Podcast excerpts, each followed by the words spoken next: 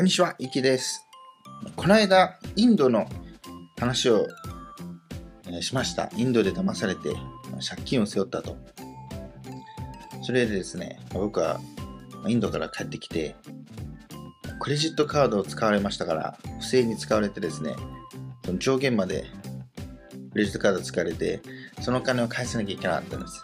で、その時ですね、僕もどうしようと思って、まあ、ずっと家にいて、その時にそのシンガポールの人ですね、がアドバイスくれたんですよ。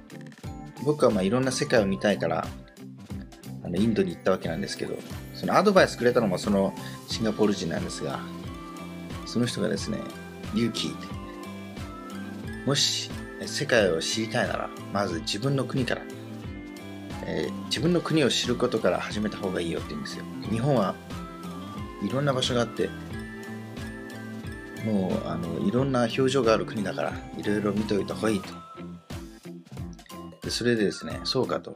じゃあその働いてまずその負債を返さなきゃいけませんから、東京にの実家にいたので、もっと外に出ようと。行ったことのない地方に行ってみようと思ってですね、いろいろ調べたんですよ。いわゆるリゾートバイトっていうんですね、その住み込みで働くんですね。ずっとリゾート地とか。いろいろあってですね、例えば、まあ、人気なのが沖縄とか北海道とかですね、そういうとこが人気なんですね。まあそこに住んでですね、サーフィンが好きな人は休みの日にサーフィンしたりとかサーフィンができる。スキーが好きな人は休みの日にスキーができるというので、そういうリゾート地に行く人が多いらしいですね。で、まあ、沖縄とかその北海道ですねは行ったことあったので旅行で。あとあのすごくなんか人気そうで人が多いんだなと思って僕は行ったことないとこが良かったんですよ。旅行でも行かないようなところ。でいろいろ調べたら山形県蔵王にあったんですね。蔵王温泉があるところ。そこに連絡したらですね OK だったんですよ。うん。で、まあ、そこに行ってですね、僕の人生が大きく変わるわけなんですが、で、そこの座をですね、僕はあの、上野駅から新幹線で5時間くらいですか？で、それで、行ったのがですね、今で覚えてるんですけど、2月1日です。2月1日に、えー到着したんですね、山形県。到着して、雪が降ってましたね。東京だと見ないような量の雪ですよね。で、まあそこに行ってですね、そこに2人中国人が働いてたんですね。中国人の、うん大学生、もうすぐ卒業という人が働いてて、中国の短大ですよね。短大生が2人いて、で日本語もあんま上手じゃないんですね。まあ、僕中、中国語はできましたから、なので、僕は通訳してあげたんですね。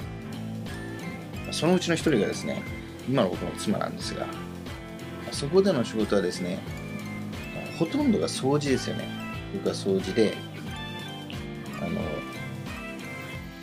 ベッドメイキングしたり、あと、えー食器の片付け、食器の片付けはしてないか。そう、ベッドメイキング。と、あと、お風呂場ですか。その浴場、温泉の掃除。まあ、仕事はですね、まあ、大変といえば大変だったんですけど、一緒にいてくれたあのおじさんたちがすごく親切でですね、あとおばちゃま方もですね、すごく親切で、すごくよくしてくれましたね。僕も一生懸命働いた。あの時、何歳かな？あの時僕は20、24とかそれくらいですよね。24歳とかね。で、そこで一生懸命働いて、で、僕はその時、時給が1時間810円とかだから、810円くらい。山形の蔵王の時はですね、すごくいい思い出ですね。みんなよくしてくれて、あとはみんな山形弁ですか。んだんだって言ってましたね。実は若い、えー男の人も、まあ僕によくしてくれてですね。うん。いろいろ車で連れて行ってくれたりしましたね。はい。で、車で結構田田舎の方ですから、あの車で走ってですね、そこにマクドナルドがあったんですよ。僕、あの、失礼ながらですね、びっくりしてしまいましてね、これ言いながら、え、マクドナルドがあるってその人がですね、え、東京さないと？って。ちょっと失礼ですよね、それはね、田舎だからと言ってね、マクドナルドがあってびっくりしていけませんが、そうですね、それで、山の上の方でしたから、まあ、車がなければ遠出はできないんですね。で、車で、ここ、で、あの、連れてってくれたりしましたね。で、スキー場があって温泉地なんですね。で、まあ、肉体労働だったので、まあ、僕初めての肉体労働みたいな感じで、で、まあ、すごく疲れるんですけど、まあ、ご飯はですね、面白いことに、でまあ、外国のお客さんとか来て、中国のお客さんもいたので、僕は中国中国で通訳したり、外国の、まあ、外国の他の国の方は英語で通訳したりして、で、あそこのおかみさんとか職員の方がですね、僕を、まあ、買ってくれてですね、その、メニューとかの紹介文とかそういうのの翻訳ですね。まあ僕はやったんですよ。不思議なことにですね、その時の方が、僕、その時は肉体労働をせずに座ってそれを翻訳だけやってたんですね。なんですけど、その時の方がですね、食欲、お腹空いてですね、食欲が出るんですよ。なぜかね、頭を使ってた時の方が、なんか、食欲が出てですね、ものすごいお腹が減ったのを覚えてますね。不思議だなと思いましたね。で、まあ、それでですね、そこにいた2人の中国人の女の子ですよね。まあ1人は今妻ですが、僕が働いたのは、1日何時間だ？まあ、8時間かな。8時間くらいで、まあ、時給800円ですよね。その女の子たちはですね、1日の仕事量も長くて10時間とか11時間あるんですよ。で、休みも少ないんですね。で、1ヶ月の給料がですね、5万円です。日本円で5万円。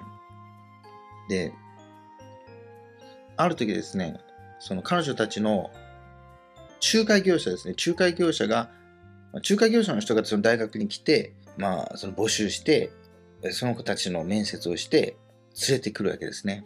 でも、どう考えてもおかしいんですのは、その2人は日本語が上手じゃないんですよ。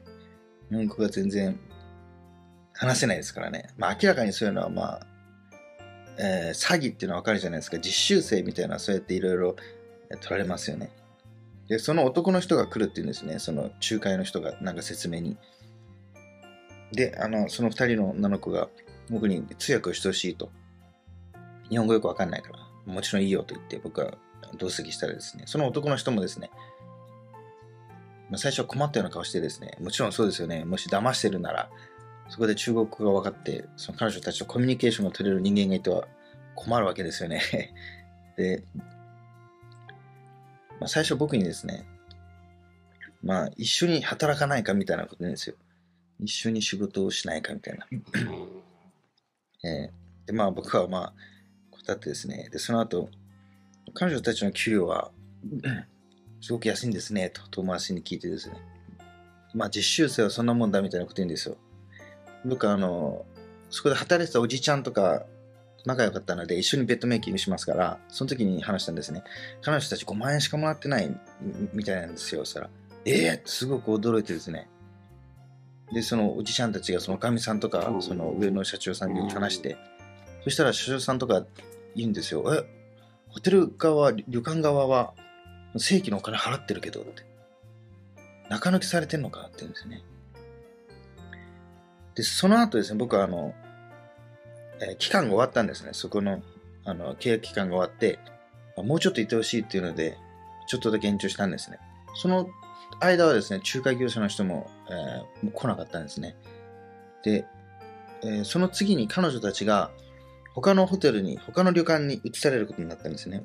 それは何でかわかんないんですけど、千葉県ですね、千葉県の館山です。館山の旅館に移されて、でその移された後、その子たちが、いいんですよ、その部屋ですね、部屋が、え鍵がかかってないと。鍵が、寮の部屋の鍵がかからないと。前にはなんか変なおっちゃんも住んでるし、ちょっと不安だとか。あと、まあ、いじめっていうか、みんな冷たいと。で僕はですね、その、その、えー、ホテルに、その大きいホテルですね、不安じゃないない感じですね。お客さんとして一応あの予約して行ったんですよ。寮のとこに行ってあのおじちゃんがですね、なんかその中国の人たちですか、チャイニーズはなんだかうるせえなとかね、靴ちゃんと閉めろとか言うんですまあ僕のことも中国の人だと思って、いろいろすごい怒鳴るんですよ。あドア閉めるのうるせえよとかなんか言うんですよ。そうか、お前何言っても日本語わかんねえよなっていうふうに言うんですよ。おいしいじゃないですかと。僕日本人ですし、なんとかなんとかって言ったら、あ、あ、そうって言って、その人、その時言っちゃったんですけど、その後ですね、そのおっちゃんがですね、えー、ホテル側に、えー、なんていうのかな、通報っていうか、その、なんだっけ、なんか侵入してきたみたいな、寮に入ってきたとか、不審人物がやってきた時って、中国人、チャイニーズたちが連れてきた、変なやつを連れてきたみたいなこと言って、それでですね、僕は一瞬ですね、謝罪させられてですね、その、その仲介業者の人ですね。仲介業者の人たちにいろいろ言われて謝罪しろと。で、まあ、謝罪しに、その、行ってですね、でその時にその二人の女の子たちはクビになったんですね、そのホテル。で、その後に、えーまあ、その子たちは、あの、新潟に移ることになったんですね。新潟の妙高か。妙高のスキー場のホテルかな。そこで仕事することになって、で、僕は東京に戻って、その時にですね、その、その仲介業者だと男の人から電話があってですね、ひろえさんね、って、あんまり首突っ込まない方がいいですよ、つうんですよ。ね、我々はね、バックになんとか組がいますから、って脅してくんですよ。なんとか組がいますから、とか言ってね。最初びっくりしましたよね。ひろみさんの住所とか、すべてこっちは分かってるんですよって言うんですよ。いや、怖いなと思ってですね、これ、なんかあったらまずいぞと思って、いろいろ調べたらですね、その、ヤクザの名前を出して恐喝するっていうのはもうそれ自体で犯罪になるので、もし何かあったらね、その警察に言えば、えー、あれしてくれるっていうので、ちょっと安心したんですけど、そういう、なんとか組という、まあ、大学から連れてくるんですよ。わざわざ日本語が上手じゃない人を連れてくるんですね。そうです。これがですね、日本の実習生っていうんですか、実習生制度。もっとひどい情報もありますよね。例えば、この間本で読みましたけど、なんだっけな、日本絶望工場とかいう本かな？これはあの、確かですね、ベトナム人、えー、実習生たちの話ですね。ひどい扱いを受けたとかね。こういう本本がありますね。あとは、その、以前、まあ、僕とあの、えー、ジャーナリストの周、周来優さんと、えー、対談した動画もありますね。ここでも、あの、周来優さんがいろいろ実習生制度について教えてくれました。なので、興味のある人はですね、ぜひ、え、チェックしてみてください。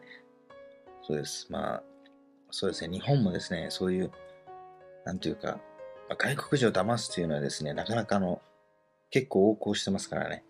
見えないだけでですね、そういうのはたくさんありますね。うん。まあ、そんな話でした。ま、僕はインドで騙されてですね、結局山形に来てですね、そして、奥さんを見つけたわけですね。面白いですね。